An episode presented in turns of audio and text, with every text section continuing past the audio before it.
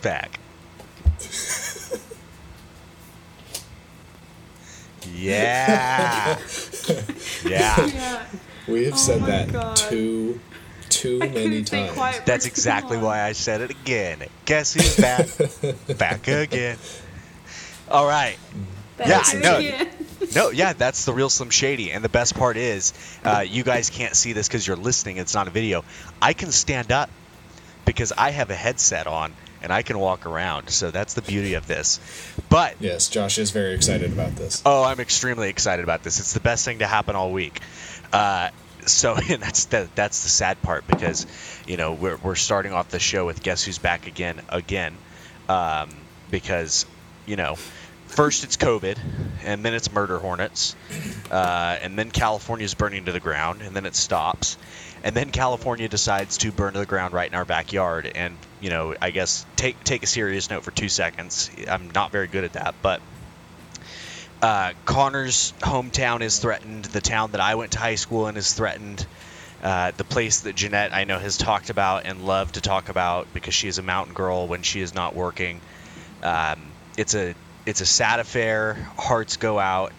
Uh, my mom's house is still under evacuation warning. It's not under evacuation order, so thankfully that hasn't changed in the last 24 hours or so. But yeah, if you're listening to this and you've got friends, family, you live in the mountains, know this hits us too. Uh, we feel for you, and we're going to do everything in our power to make sure that in the future we can help you in any way that we can. So, shouts out. I don't know what it, the, the saying is, if it's Creek Fire strong, Coarsegold strong, Sierra strong, whatever it is.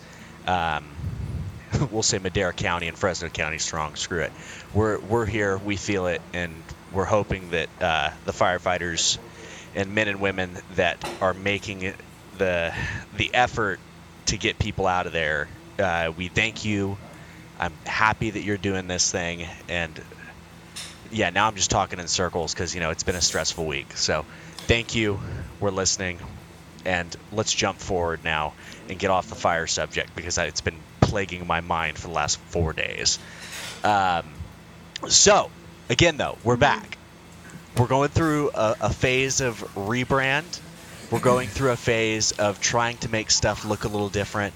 We're not going to release any of that right now because it's way more fun to talk about it, you know, when we talk about it.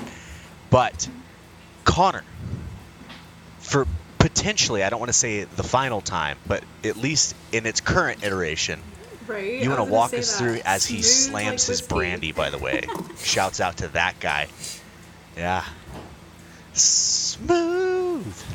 There we go. But yeah, Connor, That's walk right. us through. What are we chatting on today? Well, before before I get into that, um, Josh, I just want to uh, ride on your cur- or coattails, excuse me, My really curtains. quickly. Yes. And uh, yes, at the end of the episode, we'll talk a little bit more in detail. Uh, Josh introduced the idea, so stick around to the end. We have a, a more detail on the update here, and uh, we'll give you some heads up of what's to come. So Oh, yeah. today, let's roll coal, everybody. Oh. We're to be talking. that's right. That's right. But it's not what you think. Today we are going to be talking about biodiesel. and what is ah. biodiesel? Where does it come from? And what's the future? And that is the summary of today's episode. And that is the summary of today. I'm going to tell you my knowledge of biodiesel. I'm happy Connor's had plenty of time to research this. Uh, my knowledge is is it's a Mercedes Benz with a with an oil drum in the back that smells like French fries when it drives by, and that's the only time that I can get a quarter mile ran in less than eight minutes flat. What about Das Auto? Das Auto is a people's car, That's right. little Volkswagen. Yeah, No. if, you get, if you get one of those old uh, diesel injected Volkswagens, you can just dump fry oil in the tank. You're yeah, you good. could dump fry oil in the tank. Weren't those the cars that they said were super energy efficient? And they're like, dude, you could throw Basically. hardened coal in here, and it'll run on it. Poops out diamonds. Yeah, Yeah. you throw real coal in there, you're gonna get diamonds out the tailpipe. That's how efficient these cars are. oh man. They're not dumping Yeah. 40 times the carbon monoxide that you said they were. Yeah. No.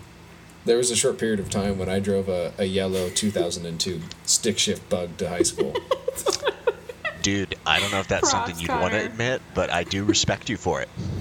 I will openly admit it because I'll tell you right now. Thank you, thank you. I will tell you that thing handled the curves up the 168 like Okay. nobody's business. It was a freaking blast. So- it was All that- fun to So drive. since we're All that car is is a curve. secrets like that, my first ticket ever was in an Eco Drive a little mini. Uh oh. It was a Ford. It was a Ford. Um, it was Nice. in a Ford. It was a Ford C Max. There you go. I got my first ticket in that. I do believe Oh, this is my oh. superstition Dang, and okay. my theory. I do believe I was pulled over because the cop really hated the car. I don't blame him. Yeah, That's fair. That's Wait. fair. He's a car guy on the weekends. yeah. Connor, by the way, what your first ticket? What kind of car were you driving? The Silverado. Come on. Silverado. That's what. Okay, that's what I was saying. Because first, the first and only ticket I had was was F one fifty. So I was gonna say if it was all Ford, this is a reason. This is a reason you don't buy those anymore, and that's coming from a Ford guy.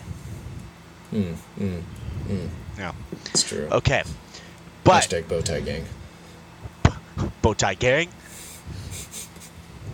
Oh, sorry. I'm sorry. Oh. So, um, as as part of as part of some of the changes, uh, Josh, you and Jeanette have Yeah. uh, something different planned for the beginning of the episode. Yeah. Uh, I mean, yeah, yes and no. But you know, Jeanette, jump into it because I'm I. Uh, uh, to our listeners, y- your your friend Josh here is never truly prepared for things. so he And uh, this is why we love you. Yeah, exactly. That's I'm I'm at least good at being full of shit. So, like, bravo. Uh, yeah, but Jeanette, let's talk articles. I read Ag Alert, so hopefully something sticks. Well, mine's not necessarily ag related, but it hits the spectrum of education Okay. and where we're headed. Ooh. So we mentioned that uh, COVID hits, right? Yeah. Fall classes, what are they looking like? Online. Oh, I know where you're going here. I know where you're going. Kids are online now. Yeah. Teachers are online. Yeah. So, right now, the big question is as far as college students, what's tuition going to look like? Oh, Ah, So- I have heard this concept. Yep. yeah. I'm I'm just gonna throw it out there, regardless of how we say we want to make tuition cheaper, et cetera, et cetera, et cetera. These these um, I'm not gonna say the word that immediately came to mind. That's not very polite, but they're gonna take you for every dime that they've been getting and every dime they will get. So that here's blimp ain't gonna pay itself off. Right. But here's the question that everyone's asking is we're not on campus. A majority of Yeah. the tuition that we're paying for is covering student activities, student services, the student union that at the moment no one Yeah. is able to go to, right? The whole recreation mm-hmm. thing, student health fee, mental health fee, all those other, I, I would say, hidden fees. How is that going to be, you know, figured out because I mean, yeah, I mean we're paying about what six grand a year, twelve grand at Fresno State. Yeah. Yeah. Yeah. Si- yeah. S- six to seven. Okay. Mm-hmm. So that's the big question right now at the moment, and it's it's not only Oh. Fresno State, but it's also you know countrywide. Yeah, Yeah, ev- yeah. everybody's going to keep paying those. I, I wish we could say, hey, since you know your campus isn't open, you're not going to have to pay those fees. But unfortunately, the buildings are closed, but the campus is technically open because they're holding classes. So they're going to charge you for everything. Which, just a sidebar off this too, I just saw it come out uh, this afternoon. Actually, the CSU's chancellor office just announced that the entire spring semester for all CSU campuses, so Cal Poly, Chico, mm-hmm. Fresno, all the other assorted ones, SDSU, they're all going to be online in the spring too. They're Yeah. not coming back to campus until it, at earliest summer of 2021. Yeah, because they have to figure out Well, all they those say that now. logistics as far as you know the maximum capacity for each classroom. Then again, going to the library. I mean, you know how big the library is. What are they going to do then? it's massive. They're going to charge you for it, and if you want to be a student, you're going to pay it. Like, I, I mean, I'm not trying to be a negative Nancy. I just that's how the higher education system works. It's if they have fees, you're getting charged. I think the only thing at Fresno State that when you paid tuition you could opt out of was the student representation fee, which was a, a fee through ASI. It was two dollars off your tuition if you opted out of it. Mm-hmm. Two bucks. Wow. That's the only thing you could say I'm not paying. I mean, I don't know. It's just these things are because if you think about it, I mean, I don't know how it is for everyone. Typically, I mean, we all need a computer to go to college, anyways, right? But it's the other services. Typically. Yeah. It's the other services that we need to that require us to go out of our way to go purchase it Yeah. because we no longer have access to it on like on campus. Then again, the labs. Yeah. Well, at the lower levels too. the, the labs Yeah. that Well, the- we have to attend to get that better on you know hands-on experience i mean what's going to happen then everything's going to be online Yeah, I should ask my brother about that. He he's in his first semester at Clovis Community right now, and he's taking some science courses. So I wonder what his lab. Because I want to say that they're allowing labs to come in Yep. and participate, you know, at- periodically, uh, but I can't confirm.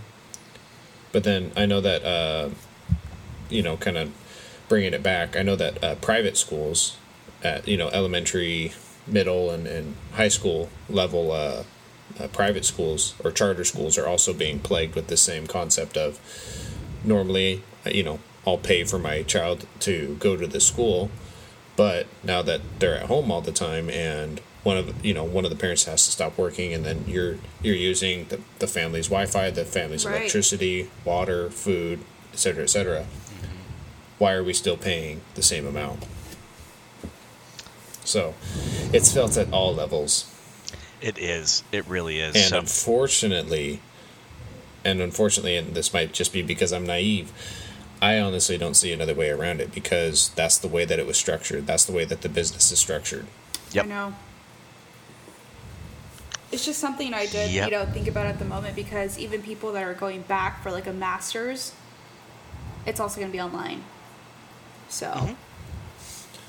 Well, before all this happened, my wife actually completed her bachelor's and is um, in the process of completing her master's and her credential all online. So that's actually not too bad. Uh, it, it's it was already being done, and um, she's somebody that's a real go getter. Real proud of you, honey. Um, and she she never listens. So. Um, uh, and, and I don't blame her. And I'm sorry, I'm we're not distracting myself. horrible uh, No, but she's a real go getter, and it's perfect for her because it moves at a fast pace that keeps up with her. Yeah. So, yeah, I know some people really benefit from it. I would not. So I'm glad I'm not in school right now because I would hate it. Yeah. Well, that's interesting. So, yeah, something to something to keep an eye on. It'll Yeah. be interesting to see how things progress, and uh, yeah, this world's just constantly changing. It seems every single day. Um, it's going just- through it. Um, it is. It is. Josh, some- tell us what you got. No, yeah. So actually, something that just popped into my brain is that uh, we talked about it the last time we recorded, but there was a chance that the Friant-Kern Canal was going to get repaired in the Uh-huh. latest coronavirus package. Um, If you, you you watch the news or follow politics at all, today that actually became a non-reality. It died in the Senate. So that lovely Surprise, funding that we could have used to fix that Yeah. darn canal is officially now gone again. I mean, there's there's other ways it could potentially get funded that are still pending, but the the best hope to get it done and get it done fast is now no longer going to happen. So that is Yeah. one part of it, and then the second part is, is those stimulus checks that everybody was talking about coming out for the second time. Uh, as of now, those are up in the air. So I'm kind of sad about that trip I just took down to Pismo. I was like, hey, stimulus money is going to pay for that. And now I'm going to get lectured by my, you know, my mom because she'll probably hear this and be like, well, that's why you don't spend money you don't have. And, you know, sorry, mom. Okay, it wasn't that Is that what your expensive. mom Is that, sounds like? is, I mean, isn't that all No. of us right now? Yeah, yeah, no, yeah, that's that's all of us. But that's also not what my mom sounds like, Connor. And if if if I said that, she sounded like that, she'd probably actually still hit me because she raised three boys and she is a she is a titan. Oh, she's a good Titan. mom. I like it. Yeah. she I put like up with it. three boys. Yeah, In the she- most endearing sense, and Yes. I believe it. Yes, she is. A, yeah, Yeah, like Ares, nice. god of war. That's what she is. Um, I like it.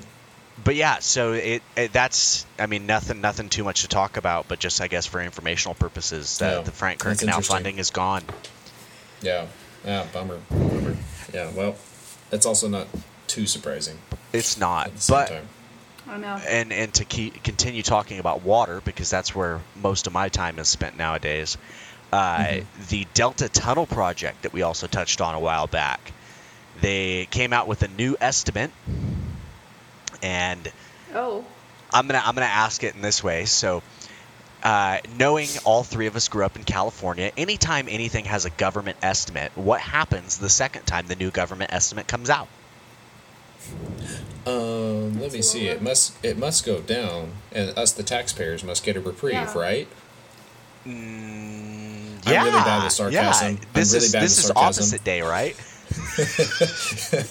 I, I have to I have to let the audience know. I think I sound sarcastic, but I know I don't. That was meant to be sarcasm. Yeah. But no, it came out, and I don't remember off the top of my head what the original numbers were.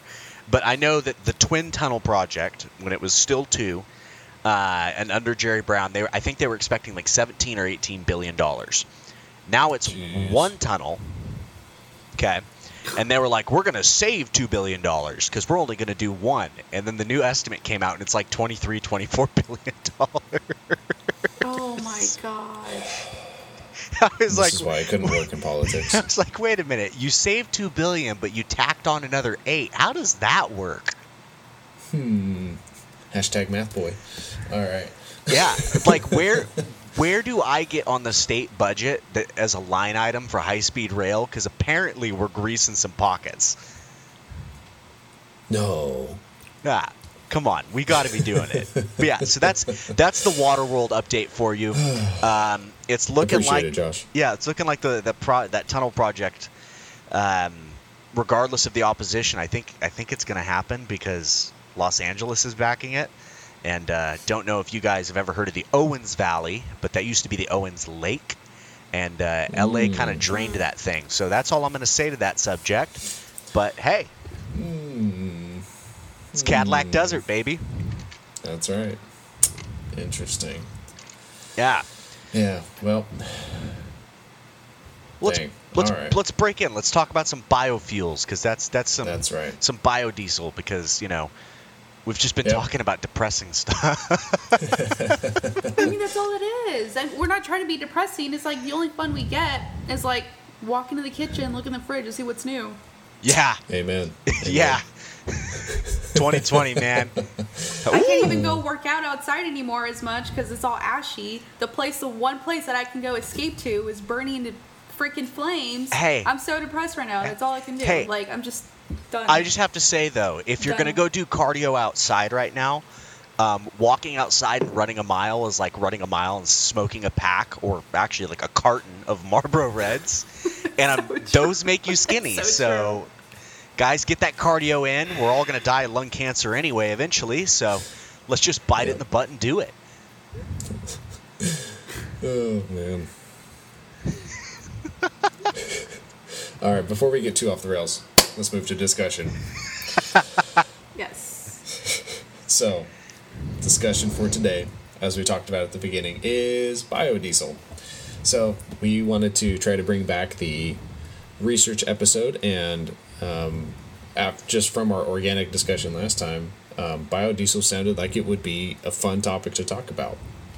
So, I think it's most appropriate because I'm sure with anything, um, most people don't know, and I really didn't even know either, what exactly biodiesel was. I I got on a kick for a while. I'm not gonna lie. I was looking for some sort of diesel powered car, like little sedan, so that way I could just dump fry oil into it and drive it around. I thought that that would be a hoot. Yeah. So I did a little bit of research, and I knew that you could. I mean, legitimately. Sorry, could- Connor, I'm interrupting you. You said a hoot. A hoot. That's right. That's what I said. It's a common term, all right? Yeah, it's common when you're 73. That is my curse. I am Oh, an eighty-year-old man trapped in a 28 year Sorry, old body. continue. Yes. All We're right. obviously mature. He said, poop. Hoot. with Oh, oh, sorry. So- I so- was just doing the immature thing. Keep going. That's right. Anyways, okay, so I think it's only fair that we start with what is biodiesel? What's the technical definition for biodiesel? Webster's Dictionary defines. So, biodiesel, technical de- definition, there's actually two. So, in the world that we live in today, biodiesel can be either biodiesel straight or, much like since we're from California, a blend, just like wines. So, um, from biodiesel.org, they define biodiesel as a fuel composed of monoalkyl esters of long chain fatty acids derived from vegetable oils or animal fats, designated B100, and meeting the, the requirements for American Society for Testing and Materials, or ASTM, which we'll revisit later on. Uh, D6751. So I'm sure everybody kept up with that. Yeah, totally. You Yeah, said knew it. WD 40, right? Yeah, that's right. Just spray that in your tank. and then a biodiesel blend um, for all of our apothic friends out there um, is a blend of biodiesel fuels meeting the ASTM D6751. I'm sure it's some sort of standard with petroleum. So it's base biodiesel fuel, and then it's either, um, and then it's mixed with some sort of volume of biodiesel into the fuel. Okay. All right, everybody follow me so far? Yep. Yeah. So now that we understand the technical def- dis- ugh, man, Words I'm are hard. Mouth right now. Yeah, words are hard, uh, and all I do is talk all day. Yep. So, so now that we know the technical definition of biodiesel, now we can start getting into how it's manufactured and what the current status is of biodiesel production. So, when we're thinking of biodiesel, biodiesel is actually made from a chemical process called transesterification. And glycerin is separated from fat or vegetable oil. The process leaves behind two products, either methyl esters or glycerin. I know, highly technical. I'm copying and pasting from, from websites and scholarly articles here. So, No, I'm. Oh, I, come on. I'm it was. Wikipedia. That's that's a valid source, all right. okay, so I'm, I'm I'm glad that I'm glad that at least some of it's making sense. But when I read this, the word transesterification really stuck out to me, and so I thought, okay, you think of cis and trans fats, right? We hear about that in all sorts of um, like health articles and and you Trans know, fat, all that. exactly trans and cis fats so started getting you know started had to you know dust the cobwebs off of some of the information i learned back in school and i remember back to um, dr mitra um, really great teacher at fresno state so if you ever have the chance to go through any one of uh, the chemistry courses at fresno state with either of the mitras um, they're a husband and wife duo that are absolutely brilliant. I highly recommend them. So when you're signing up for classes, students, pick Mitra. so, all right, bringing it back. So when I was reading this, I the word trans and ester both uh, piqued my interest. So when you're when you're thinking about fats, um, when you're looking at the chemical shape of the fats, trans or cis um, designate um, how those fats are shaped. Okay. So I thought, okay, let's look at what the definition for transesterification would be to kind of help give everybody some context here. So I did. I looked up the definition of transesterification. So, transesterification of vegetable oils, animal fats, or waste cooking oils is the process behind conventional biodiesel. In transesterification, a process uh, transester excuse me transesterification processes uh, glyceride and causes it to react with an alcohol typically methanol or ethanol in the presence of a catalyst forming fatty acid, alkyl esters, and an alcohol. So, I see I see the wheels turning there, Josh. Yeah, they're turning, man. So, what I did was really inspired by my brother. So, Christian, I know you listen, so this is a shout out to you. You're really good at this. So, I was inspired by him, and so I thought I'll give my best shot at trying to basically translate this into layman's terms. Okay, there So you go. Now, basically- now the wheels are turning. So separate, You got it? they combine with alcohol. And that's where babies come from? what? no. Oh my god. Connor, continue. Yes, Josh. Now listen to the next part. The finishing part. Yeah, that's right. Um, so, so I figured I would do my best to um, try to explain this in layman's terms for um, those of us who are listening. That uh, some of this might not make it make sense if we don't have as much exposure to chemistry. So, basically, what this is saying is transesterification is basically you're adding uh some sort of an alcohol to a fat you know whatever that fat source might be. You know they listed off three there vegetable oil animal fats or cooking waste. You add alcohol to that and then you add a catalyst. And so a catalyst can be either heat or some sort of a chemical or both. And then what happens is when you add those components together and then and then apply the catalyst the result is glycerin and um, methyl esters and so methyl esters is just a type of compound. It's it's it's talking about the different types of um, way that the carbons and um, other atoms are arranged. So now we understand the very basics of how biodiesel is produced. Okay. So what I thought was really cool was as I was starting to look into this and, and starting to figure out um, how biodiesel is produced, the, the really interesting part is when you look at the byproducts that come from producing biodiesel. And I thought that this was really nifty um, for all the 90s babies out there. Um, so, methyl esters and the byproducts um, actually, when you're looking at um, making biodiesel, um, actually produces a number of byproducts, one of which includes soap. And then oh.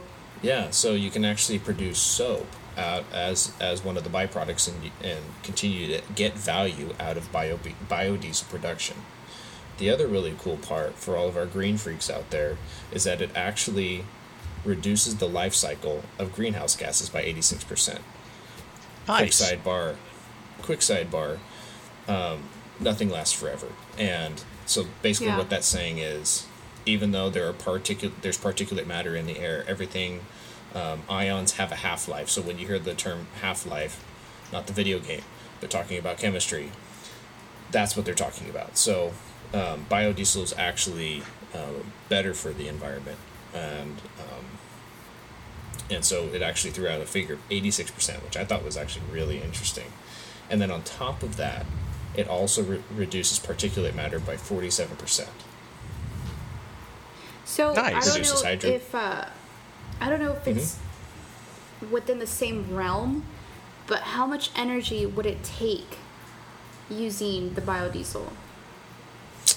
And that's what we're going to get into next, so I'm glad you talked about that.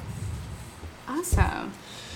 Yeah, so as I started looking through this, and I thought, okay, this all sounds really good. So, you know, let's continue to dive into producing biodiesel. So, the first article I read, and if anybody's interested, reach out to me and I'll, I'll share these articles with you, but I'm not going to dig that up right now. and that is my right. I want the full Um, link right now. Yeah, do you want me to tell you the full link, tell you all 17 authors of this research article? Yep, yep. No, I don't. So both of these articles are basically analysis of other of other research that's been done in the past, and also um, some of the current methods that are being done today. So, what this first article brings to light is that um, biodiesel is really really great. Um, it's a good source of alternative fuel. You know, we just listed off all the environmental benefits and the fact that you can also produce soap from it. The most challenging issue concerning large scale production of biodiesel is that it's got a relatively high cost over conventional fossil fuel based diesel. Oh. And that's owing and that's owing to high feedstock and manufacturing costs, which that should all ring a bell in all of our ears. So, cost effective and eco friendly biodiesel production technologies should be should be necessary develop excuse me necessarily developed and continuously improved upon in order to make this biofuel more competitive versus traditional petroleum counterparts. So I've always ha- I've always had this thought. I was like, biodiesel is such a good idea, and I'm like, uh, you know, considering all of the fast food that we as America eat, why can't we just take all of that fry oil and then just start dumping it in F two fifties, F three fifties, and you know all the diesel Recycle it? cars. Yeah, and just start recycling. I mean that that would that would make so much sense. A, it would get rid of the waste from the restaurants, and B, it would power people's vehicles. And C, Oh, boy. Josh, I think this is where you come in. What, Say what am I saying? if you feel comfortable. I was just talking Oh, oh, oh, oh, the yeah. fry- no, the now, fryer yeah, I oil follow. into I'm sorry. I, I, no, no, no. I oh, thought I was supposed to say something over here. inappropriate, and I was like, I don't know where we're going. But no, Wow, when you put him on Oh. the spot, he can't do anything inappropriate, but when he No, no, don't no, pay I'm saying, like- does. I thought I was gonna have to drop an f bomb, but, but we're we're talking about chubby No. kids Oh. chasing cars full of fry oil Man. down the road. That's not inappropriate. And Connor was suggesting that it was like something offensive. And if you get offended by that, I'm sorry, dude. You have not stood in a Krispy Kreme parking lot.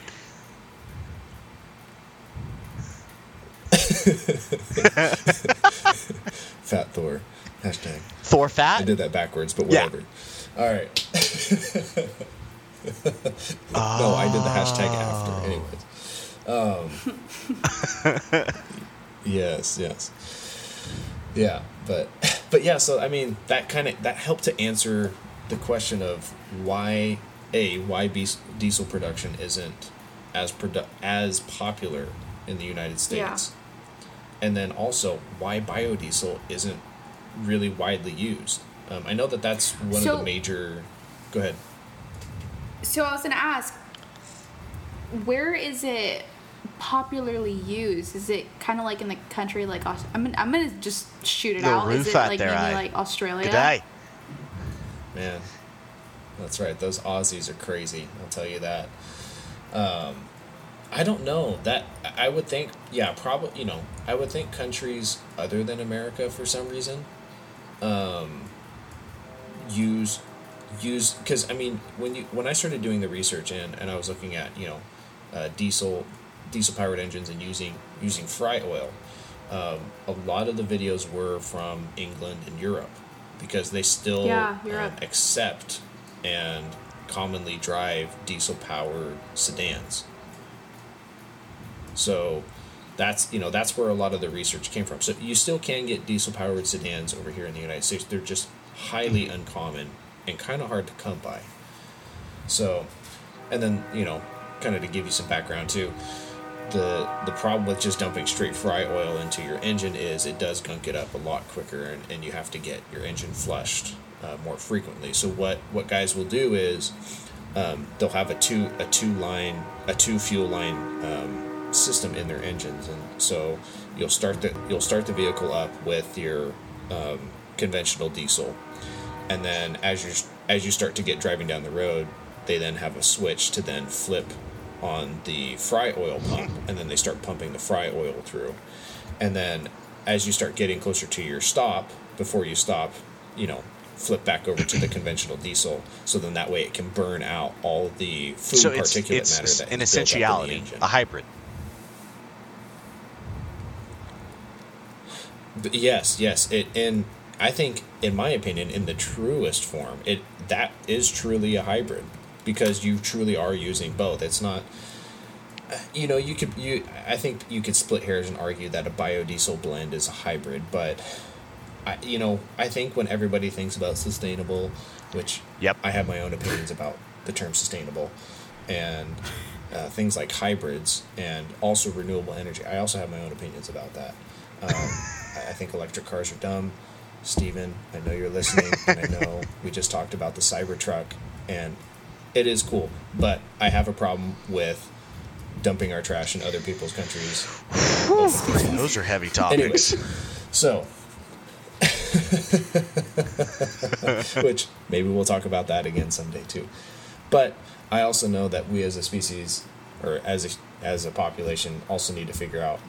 Yeah, sorry that we're talking about hard science, so different terms may come out of my mouth right now. Uh, but yeah, so I, I know that the quest for yeah, I was, I was trying to hold it together, but I just couldn't. just now. Species. Uh, it's okay. It's okay. Species. Yes. Yeah, seriously. The Museum of Natural History. And uh, yeah, but I, I know that you know with the growing population, the quest for renewable energies is an essential part of existence. So, but so with all this said, I found another article that I thought was a good segue um, to this concept of high production for biodiesel. So this next article, I found the snippet here that I think is um, a good continuation on the thought process that we have here. So, analyses show that the availability of biodiesel starting materials depends on climate, geographical location, local soil conditions, local agricul- and local agricultural practices. So, you know, backing backing up and circling back to what we were talking about at the beginning, vegetable oils is a form of biodiesel. So, thinking about where we're at today, especially, I mean, I know Californians think about it a lot because we live in the Central Valley, we live in a highly regulated agricultural state. Thinking about, um, you know, having every little uh, penny that we can eke out of production is so important. And that's what this article is talking about is making sure that you're reducing as many of those costs that you can to produce those starting materials those vegetable oils those animal fats for um, biodiesel is important. And what they found was starting materials are actually 75% of the overall production costs for Yeah. biodiesel right Yep. yeah. So it actually, you know, when we're thinking about, we're like, okay, Calif- you know, California farmers and California agriculture really are leaders in being precision, uh, being precise, and being um, leaders in precision agriculture, and all the different techniques that we have deployed. So I think California would be a really good place to look at, you know, a follow-on study for this, looking at different types of precision agricultural practices to cut down even further on that production cost for biodiesels. Yes. I think, uh, I, I mean, I wouldn't be surprised, but I'm pretty sure UC Davis has started a research study on that. And it's it's come out pretty successful at the moment. oh, really? Uh huh. Oh, yeah, I'd, I'd be interested to see that. Yeah, that one didn't pop up when I was doing my research. And it could be that I just didn't look hard enough or look long enough. So, so that, you know, kind of going back when we're talking about 75% of the overall production cost, that's why it's so important to produce the best feedstock or produce the best starting material. So, the article continues and goes on to say that pre-treatment of feedstock can improve its, its suitability for processing and increase extraction effectiveness and oil yield. And then on top of that, remember how we talked not only about the types of materials, Yep. but then also the catalysts. Remember? So that was kind of the next step in the analysis was um, catal- catalysts, catalysts can enhance the solubility of alcohol, leading to higher reaction rates, faster biodiesel production processes, and lower biodiesel production costs. that would be interesting to see just just the just the production rate alone. If cutting back on the time to produce biodiesel would make it much more cost effective compared to regular petroleum based oh, biodiesel, I think. Definitely. Definitely. Because a lot of the times when you look at those, especially like production factory costs, a lot of it goes into the preparation Yeah. time. So it saves the labor costs by a cut. Mm-hmm. Mm-hmm. Exactly, and that's what I was thinking. Uh, So my neighbor, he actually works at Amazon, and he um, at the the plant down in uh, off Yeah. of what is that Central Avenue, right? Yeah. Cherry downtown auction, Fresno. baby. and uh, it's it's really that's right that's right it's it's really interesting to hear um, all the different things that they do and how it, almost daily they're continually cycling through different floor plans different processes to try to Yes. increase the Yeah. efficiency of the workflow Yeah, because so, to my understanding, what they do is every single day they have a target number that they have to reach. So area managers there are in charge of looking at the productivity of every single worker because every single worker has a number that they have to hit. So when mm-hmm. they go ha- like let's say you start from 5 a.m you typically get mm-hmm. your break in between. Well through those intermission set like those intermission breaks they're looking at a chart to see how the productivity rate is being affected so when they see it go lower than the target rate that same day they try to figure mm-hmm. out okay like what's going on so yeah I can see the amount of pressure that an employee can get just by doing that. But then mm-hmm. again, it's they're trying to go through the logistics. So a lot of the times, what can happen too is the equipment failure. So when an equipment is down, what's the next thing that we can do to make sure we try to beat up those levels? Yeah, yeah, and I mean, just look back at agricultural production too. It when you see farmers that are actually, I mean, farmers when it comes to things like producing almonds, and you got a, you know, a farmer that's been farming the same land for a long time, they understand a lot of the things Yeah. that it takes to produce um, those almonds. So um, sometimes Yeah. there's not a whole lot of change that can happen there, but um, you know, for the most part, I think we've all had the experience of seeing farmers continually adapting those processes, very much like um, some sort of a factory floor or an assembly line, trying to cut down on those production costs to increase Yeah. that margin at the end of the year. Yeah, Definitely. I, I, I really geek out on that on that whole lean strategy. I think Oh, it's really lean cool. strategy. I, I, Yeah, I love that. uh, sorry, Connor. I was just gonna say You we, know what's funny? we used to hear about that a lot. Go ahead. And that's that's all I'll leave it at. Yes, we did. Yes, we did. And as and as horrible as that environment was, and I, I will openly say that right now. The the whole concept that I was introduced to of lean Yeah. thinking, I really enjoy that. And you know what was funny was Fast Now. I- I'm I don't know what you're talking about. So yes. Now? Oh, Fastenal. Fastenal. all. Fast, and all. Now, the, the the tool the tool manufacturer. Fastenal, there we go. Yeah, sorry. Uh, yeah, that, that really shows me. Um, so Fastenal, I actually have um, uh, a buddy of mine that used that I used to go to high school with. He's actually really risen through the ranks at Fastenal, and he's he's one of the head um, guys of their lean thinking team. So they have a whole team designated Huh. towards lean thinking and lean strategies. It's really cool. Yeah, yeah, I, and I was just, uh, you know, had a conversation um, with our team today, and we were we were learning about, you know, other experiences that they've had in the past, and just the simple fact of taking inventory and locking it up in a cage where one person has access to the lock, cut down on um, losses in the company in the magnitude of tens of thousands of dollars Yeah.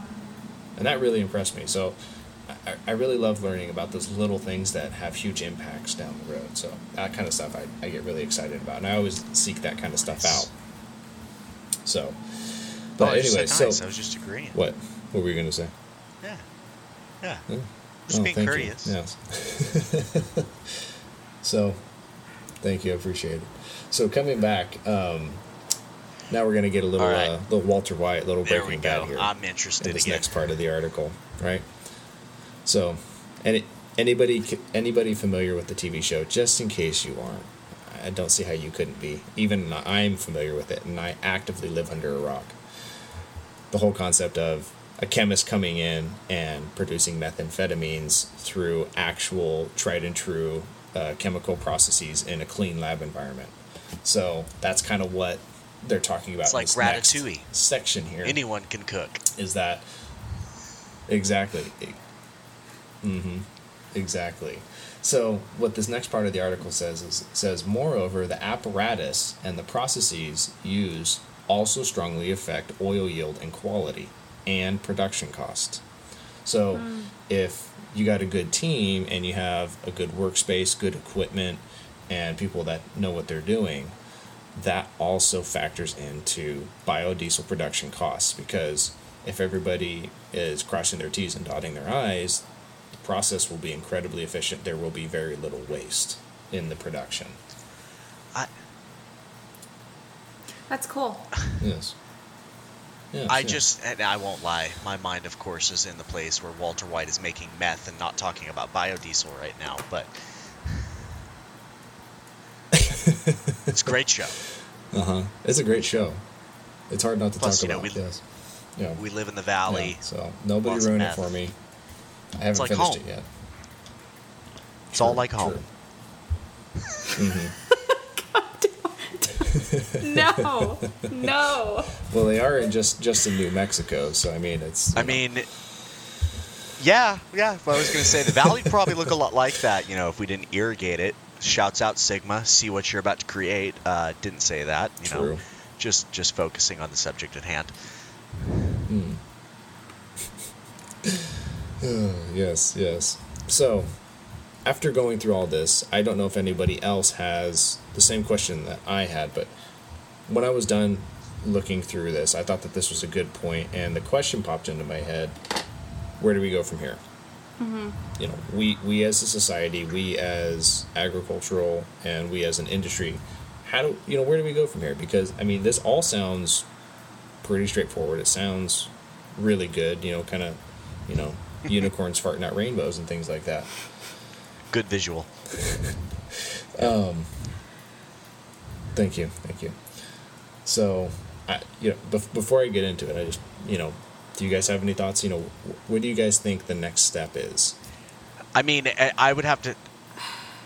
When or where? that's When or that's where? that's yeah. Wow. I was gonna say. Oh. Yeah, no, I was let gonna me swirl say it's, it's imagine a world where you could figure out how to produce ethanol out of pine needles, and then we'd have a lot less fire problems. But well, Not ethanol, not ethanol. yes, they're different, but like uh, they're not different because That's they're fuel. point. And I no, Tell me. Yeah, well- tell me. Oh, just because it they're all fuel. burns. It all burns. You use it to start a fire, right? I'm just trying to come up with a remedy to our current situation. Just. I I think I think we should I think we should leave the ethanol in the Hey. bottles. And uh, yeah, dumb question. Okay, this this is my dumb question. What tell me what Huh. type of alcohols and like and when i say alcohol is it ethanol is it you know i think menthol is technically an alcohol too if it's got it menthol Menth- and menthol's the thing in the cigarettes things. got it yep. Yeah. again showing that i'm from the valley um, Yeah. no what what type of alcohol is the alcohol the we alcohol. consume is that ethanol okay and that's what they put in top fuel dragsters Yeah, so that's Because why you hear ethanol about is the also yes found and in that's that's where my head's going it's not found it's well, fermented uh, isn't it No, it's not. It's not found in corn. It's not.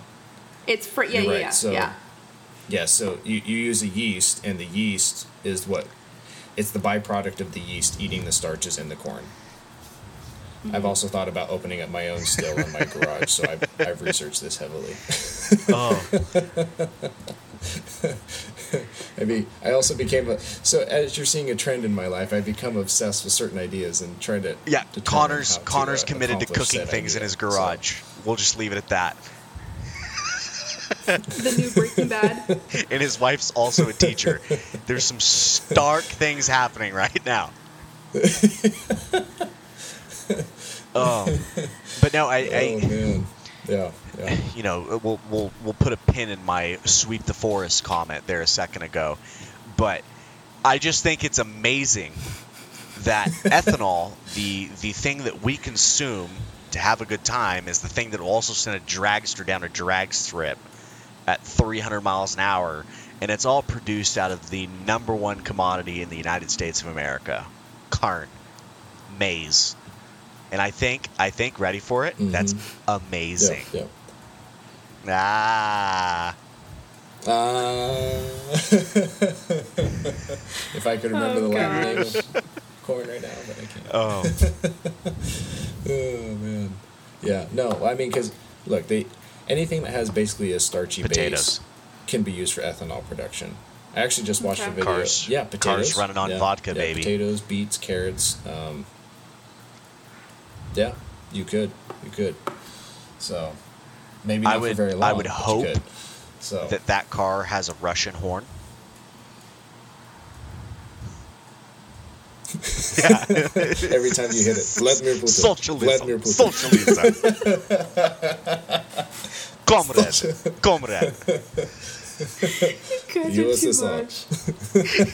much. I'm sorry. I'm going to take it a step too far because that's where I'm I'm on tangents tonight. Motherland. And the passenger seat, just to make sure you make, it. make it in the carpool lane, is a bear with a frickin' unicycle.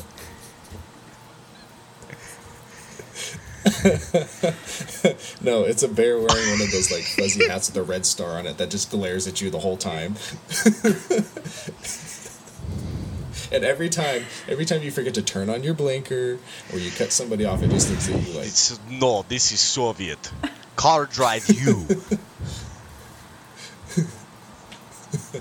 take, take, distastefully taking notes, staring at you. Oh, it is My very report good. will reflect he my poisoned findings. himself. It's Yes. very weird. you see, Jeff Epstein, he killed himself. That's interesting. hey, and thanks for visiting, jo- visiting Josh's controversy man. corner. Uh, we'll be back next week. That's right. oh, God. Oh man, I love it. I love it. Oh, so Jeanette, we didn't we didn't necessarily hear your thoughts. What do you, what do you think the next step is before we move on? Well, I definitely feel like it's already here. Um, Okay. It's already being incorporated in fuel, right? So that's anything from like equipment to like tractors and such. Uh, also being incorporated in factories as well. So it's definitely going to be a work in progress as research continues to come out.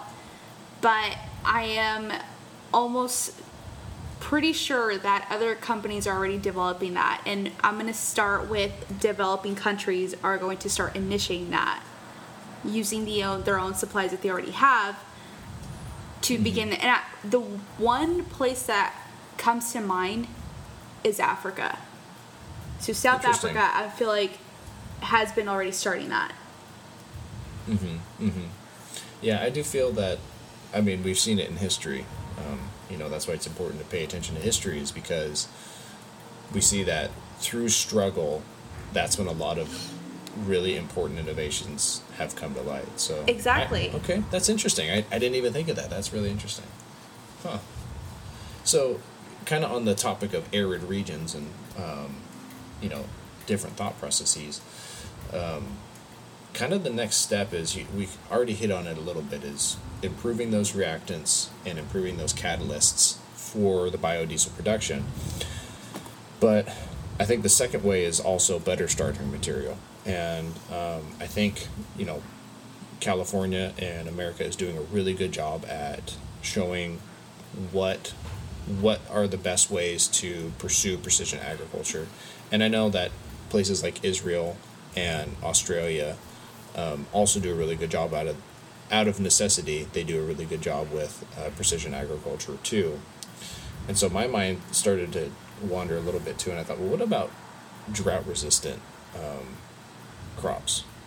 You know i wonder if there's any research and if anybody's out there listening i'd really be happy if somebody shared this if they had any knowledge about it but I wonder if the next step in the research, if it hasn't started yet, is looking at drought tolerant crops for oil production for biodiesel.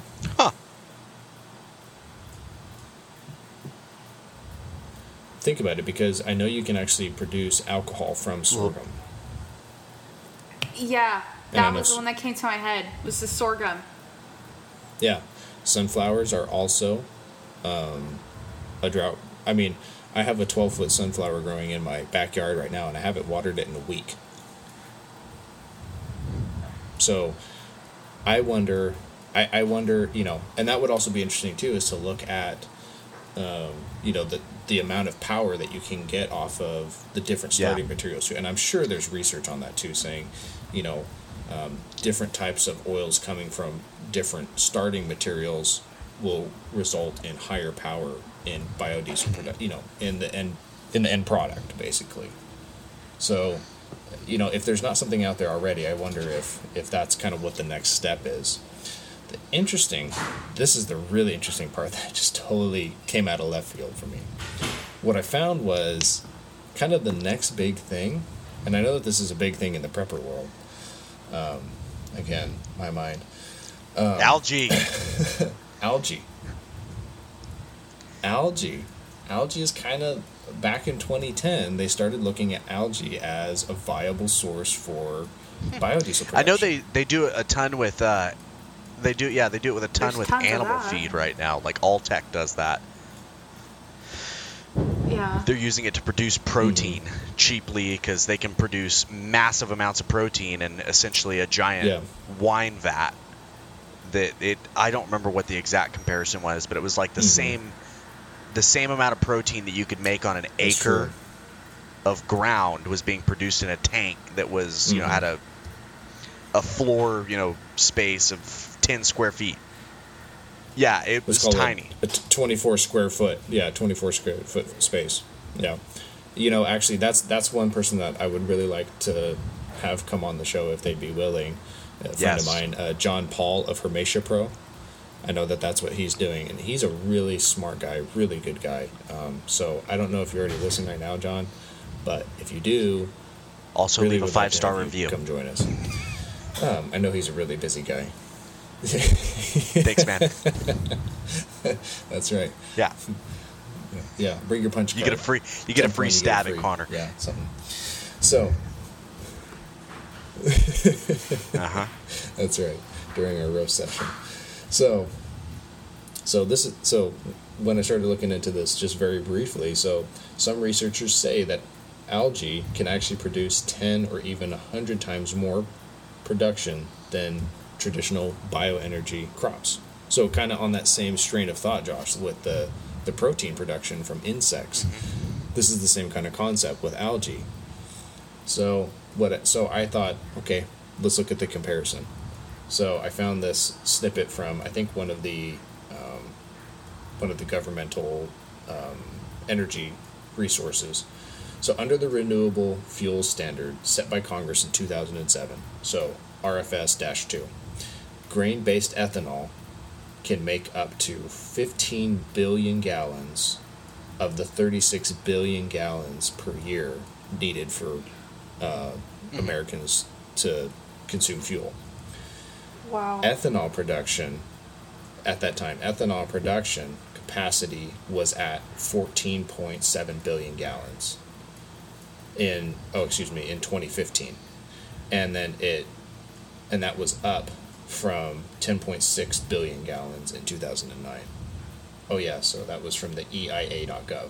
So, if you think about this, algae could produce 10 or even 100 times elon we have an idea. Call us.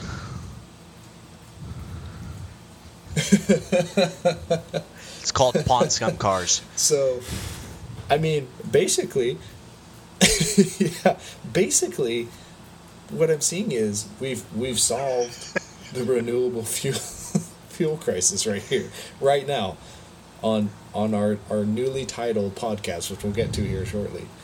We've just solved it, everybody. We figured it out. So, you know, in the great words of Maui, Yeah, what can because I say? two and a half year old Except you're welcome. You're welcome. Um, just so everyone knows out there in the world, though, I But we are think about it. copywriting, trademarking, and patenting this idea. Uh, therefore, we'll be licensing this out to any automotive makers that might be listening in. Uh, just go ahead, get in touch with our legal team. That's me. Yes. Uh, I don't have a law degree, but uh, yeah. So sorry. Go ahead, Connor. Yeah, we call finders dibs, keepers, and that's good enough. All right? Dibs. We are sovereign citizens. Uh-huh, We uh-huh. are sovereign citizens. Dibs is good enough.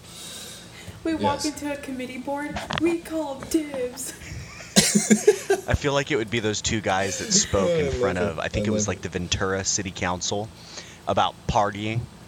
They're like, yeah, Uh-huh. we like to party and uh, we throw big Uh. parties, so you should stop, you know, stop stopping our parties. they look like Beavis and Butthead. That's the best part. Oh yeah, that's hilarious. I Yeah. love that. That's awesome. That's awesome. But I just thought, you know, we have all these rooftop gardens in these big metropolitan areas and you know uh, large parking garages. Why couldn't every underground space and every rooftop rooftop space in America then become biodiesel production facilities? Right. You know, specifically algae for bio biodiesel production because think of a rooftop space basically it's like an indoor grow operation, but you're producing 10 to 100 times mm-hmm. more than those silly vertical gardens. So I would Yeah. think that in areas that would probably be best to produce that would be like along the coastline. Just because the first place that I can think of is like That is an interesting where concept. they where they raise uh they don't raise they uh, breed um oh San Simeon where they breed the um what's Mussels. the they're not clams they're um Barnacles, Oysters? no no dolphins, no it's another one. crocodiles, Manatees. No, okay, I'll figure it out later. but they're um, platypi. Capybaras. they're they're a shell-based animal, obviously, and so that's. I'm done with you guys. Anyways, that would be the. I feel like that would be the best place to start with the algae because it's already, you know, areas like Monterey, Pismo, Cayucos, those areas to start. That's actually a really interesting concept because think about it. It would make more sense in temperate climates because you wouldn't be putting so much strain on the grid to house these Yes. facilities to produce it. So therefore, your production costs would be lower. Again, you're welcome. We figured it out. We should stop talking about this. We could be billionaires right now. We should really stop. Eh, eh, False. More money, more problems. False. No, That's that's, false. I have never seen a billionaire cry. That's Perfect. why they don't show it. after after after their well. uh, hey, six if we're talking about six yeah. divorces, we've got to. Never mind. I'm gonna shut my mouth. Y'all know where I'm. y'all know where I'm headed. Yeah, no, I, I, I'm about I'm about to. Yeah, I, we need to stop because I, was headed to that same place, so we're stopping. Yeah. So yeah. I think that's a good spot to stop the discussion. Hopefully, everybody enjoyed that. I I found it really interesting to to dive into the research a little bit, and I, I also really enjoy these um, these types of episodes because it's fun to take a step back Yep. and come at the industry from a different angle, much more like a number of the other podcasts that are available, but kind of giving it our own little little spritz yeah. It's like a little extra, it. little So, extra cheese on it. Yeah, so a little extra cheese. that's right, exactly. All right.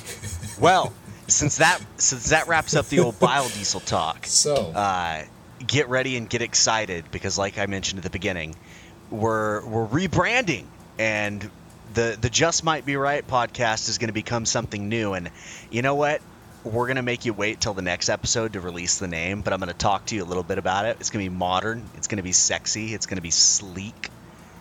And that is the objective here. We are re-going at this early on in the process because we really want to be something that sticks around for a long time and I'm excited for it. I'm excited for the new feel. I think Connor and. Jeanette are excited too. It's going to be awesome. it's going to be yeah. big sexy and you're going to love it. Yeah, yeah. I, I just want to give a little bit of a little bit of context too, because when we originally started out with this whole concept of starting a podcast as this amazing rock trio here, we we originally thought that we would go one direction, and we just wanted it to develop organically. And as it's developed organically, we've realized that the original direction that we thought we were going um, is a little bit a little bit different than what we thought, and we're we're really happy with what we've developed now and, and, and where we're at. And We can and always that do we better. have a good thing, but we think that we, we just we just need to yes we can always do better we just need to tweak our message a little bit or i guess our presence Mm-hmm. to match our message and what it is now so we, st- we still have the goal of turning this into a fundraising machine to Yep. really make an impact in the communities where we live and give back to the next generation so don't think that we forgot about that That is Mm-hmm. something that's always in the forefront of my mind before we start every single episode so sorry jeanette would you also like to add in some ideas starting to go off the rails here No, I mean you guys are doing good because the the whole idea to this was we were going to remain authentic and organic.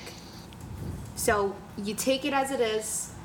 We follow through the conversations in the best way that we think you're able you're going to be able to grasp the information that we're trying to mm-hmm. you know push out.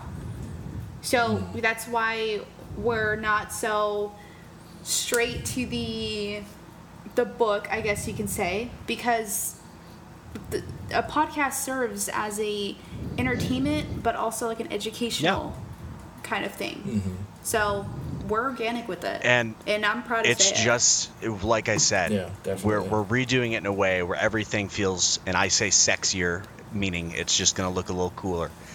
Uh, but I think it will reflect our goals, our ambitions, and our ideas a lot better. And I'm excited to present that to you next time. I can't wait for it because it's it's really I think going to be the I don't want to say the game changer because I don't think that that's a, a proper term, but I think it aligns much more with our mission and exactly what the goals of this were or this podcast was way back when we talked about it and a yeah and who we are and yeah, and who when we, we, are. talked about this in a trailer at World Ag Yeah. Expo with Corey Board, I mean Broad, uh, shouts out to the first episode, but I'm excited for Oh, jeez. it. So yeah without saying much more, I know we've been talking for a while biodiesel, Josh not being on his game and not having articles, but talking about water anyways. Uh, hope you it was entertaining. If you liked it, tell a friend. If you hated it, this never happened. Just like always. Uh, I don't think we've ever said leave a five star review until this episode, but if you can, leave a five star review. That helps us out tremendously. Even if it's just you, mom. yeah Yeah. great. Let us know. Also leave Thanks, some mom. somewhere. Um, yeah. So, Connor, without further Hey, ado, Mom. let's sign it off the best way we know how. Even though we are making some changes, you are still